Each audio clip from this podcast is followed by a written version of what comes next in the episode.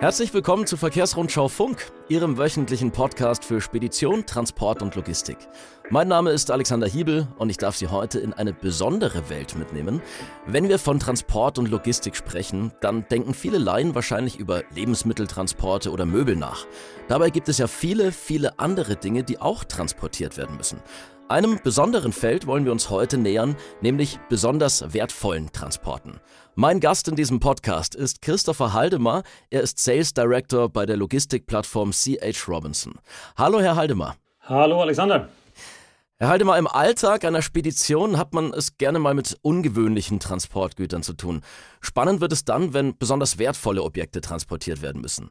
Sie bei CH Robinson, Sie haben sich mit diesem Thema sehr intensiv beschäftigt, weil solche Transporte natürlich Risiken mit sich bringen. Generell gefragt, wie oft kommt es eigentlich vor, dass Waren während des Transports geklaut werden oder auf anderen Wegen abhanden kommen? Ja, das kommt natürlich sehr oft vor. Ähm, und ich glaube, die Meinungen gehen da ein bisschen äh, auseinander, anhand welcher Quelle man da beachtet.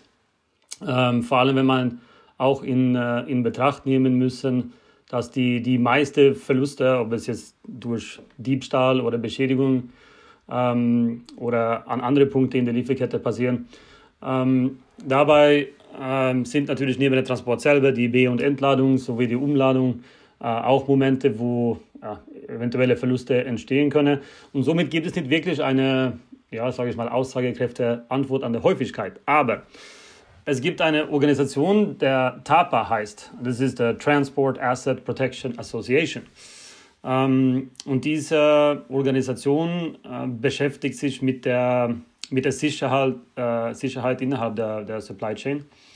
Und wenn wir von dem Transport selber dann reden, also die Bewegung vom A nach B in einen LKW beispielsweise, ähm, sagen die Daten von der TAPA aus, dass es täglich etwa 20 Fälle gibt in Europa, wo hochwertige Ware äh, verloren gehen. Äh, und das ist dann, wie gesagt, durch Diebstahl oder Beschädigung oder, oder irgendwelche andere Ereignisse. Ähm, wohl bemerkt natürlich, dass ähm, es passieren Tausende von Fällen jeden Tag, aber wir reden hier gezielt von von dieser hochwertigen Ware, wo der Warenwert über etwa 100.000 Euro pro Sendung liegt. Ist 20 zur Einordnung eine Zahl, die sehr hoch ist? Ja, also genau in diesem, in diesem Bereich, ja, also weil die, die Gesamtschäden dann, weil es eben äh, hochwertige Ware, wir reden hier spezifisch von hochwertiger Ware, kommt dann schon auf, auf recht hohe Summen. Also 100.000 Euro ist so der Grenzwert, wo man sagen pro Sendung, dann ist es hochwertig, aber es könnte ja auch ein paar Millionen sein. Ja. Und wie sieht es dann im Detail der Statistiken aus? Wo ist das Risiko am größten, dass Waren verschwinden? Und kann man auch ungefähr beziffern, wie groß der Schaden dadurch ist? Ja, viele verstehen vielleicht nicht, welche Ausmaß dieser Diebstahl und Verluste in, der Transportbranche hat. Aber wenn wir dann eben laut, laut TAPA dann anschaut, diese, diese 20 Fälle äh, pro Monat, äh, die Gesamtproduktverlusten von diesen Fällen sind etwa 17 Millionen Euro äh, durch Diebstahl und das war jetzt in den Zeitraum vom äh, ähm, äh, 2022, äh, also ungefähr 17 Millionen Euro pro Monat. Diese Summe bezieht sich dann nur auf, auf die Zahl von, von hoch, hochwertigen Ware während der Transport. Und jetzt hat sich ja C.H. Robinson, wie anfangs schon erwähnt, mit dem Transport von Luxusgütern sehr intensiv auseinandergesetzt und die Value Protect Solution entwickelt. Was ist denn das genau? Unsere Value Protect Solution oder ja, kurz einfach VPS genannt, ist, äh, ist eine Dienstle Dienstleistung, der, der darauf zielt, hochwertige oder besonders diebstahlgefertigte Ware während der, der Transport zu, zu beschützen. Ganz einfach.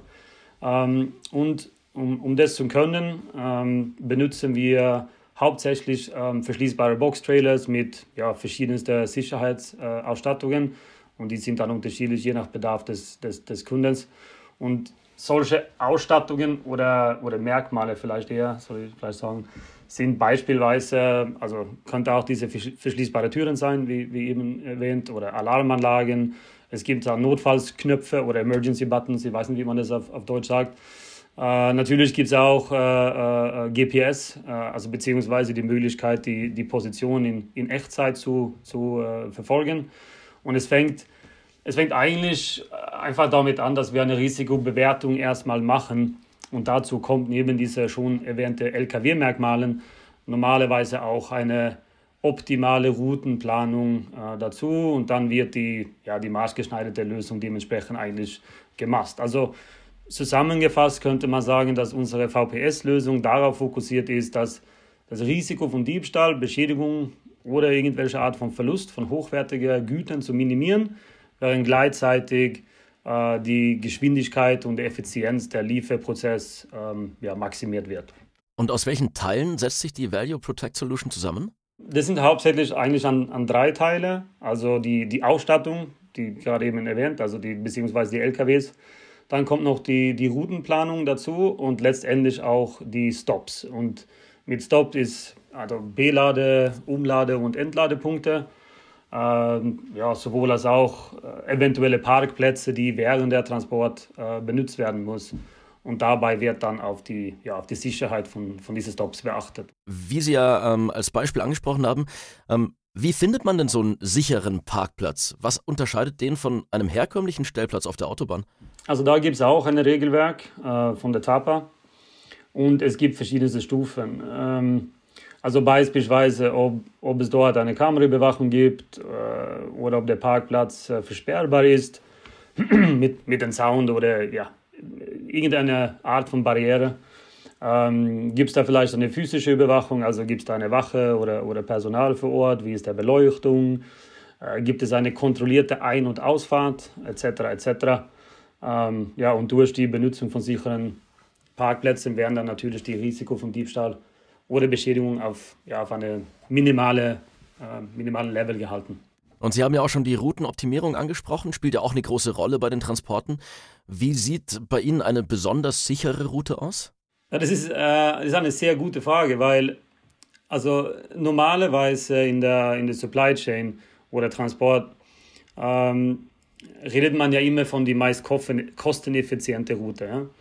Ja? Ähm, wobei bei der Lösung wie, wie eine Lösung bei VPS liegt die Priorität eher bei einer Strecke, der am wenigsten Risiko hat. Ähm, und dabei werden die, ja, eben die, die Zugang zu diesen Parkplätzen, die die Anforderungen entsprechen.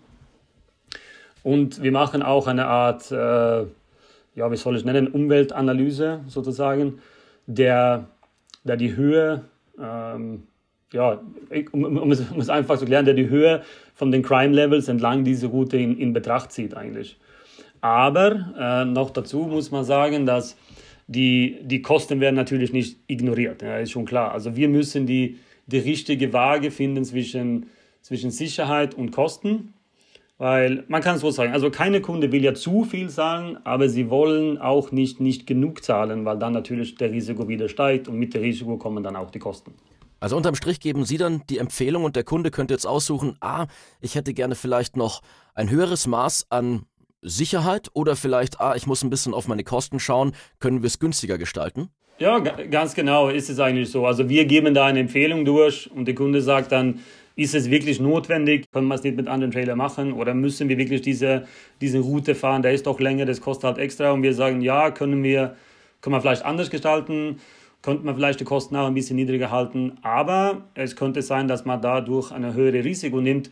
Und letztendlich muss ja auch der Kunde entscheiden, Also muss ich diese Risikokalküle machen und sagen, nee, es ist uns wert, dass wir dann ein bisschen extra zahlen, um das Risiko niedrig zu halten. Oder wir sagen, nee, wir, wir gehen da ein bisschen Risiko ein und es ist auch so in Ordnung. Wichtig ist natürlich, dass die Vereinbarung sehr klar dokumentiert wird, dass dann, sollte was passieren, ähm, ja, die, die Vereinbarung auch gehalten wurde. Ja. Für welche Transporte empfiehlt es sich überhaupt, eine Value Protect Solution zu wählen? Gibt es da eine Empfehlung? Ja, also wenn man überlegt, welche Ware besonders gefährdet sind, ähm, kann man eigentlich zwei Hauptmerkmale beachten. Ähm, der eins ist, wie hoch ist der Warenwert und zwei ist, wie leicht ist es, die gestohlene Ware ähm, weiter zu verkaufen. Also Produkte mit einem hohen Warenwert kann alles von ja, also exklusive Mode sein, so wie Handtaschen, Schuhe oder, oder Sportgewand, aber auch gewisse elektronische Konsumgüter, so wie Handys und Laptops. Und es gibt natürlich auch Rohstoff, so wie, wie Kupfer oder andere hochwertige Metalle. Und dann, wie gesagt, wird auch darauf geachtet, wie einfach es ist, die Ware weiterzukaufen. Also, wenn ich jetzt einen kompletten LKW mit Kupfer hätte, äh, wusste ich nicht, wirklich, was ich damit machen sollte. Aber wenn ich jetzt, ähm, ein gutes Beispiel wäre beispielsweise Rasierklingen. Kennen Sie ja eine Supermarkt, die hängen direkt vor der Kasse, kosten ja einen Haufen Geld für so ein kleines Paket. Und wenn ich einen vollen LKW mit Rasierklingen hätte, ja, dann kann ich es vielleicht da irgendwelchen Flohmarkt oder sonst irgendwo hingehen und es einfach mal leicht weiterverkaufen. Ja, also diese zwei Teile werden in Betracht genommen. Also wie, wie hochwertig ist die Ware und wie leicht ist die Ware umzusetzen. Aber ich möchte auch dazu erwähnen, dass, dass unsere Kunden äh, für den VPS-Service eher ähm, also Kunden sind, die einen, einen hohen Absatz und Volumen von Waren, die einen hohen Warenwert haben, unabhängig davon, ob es leicht ist umzusetzen oder nicht.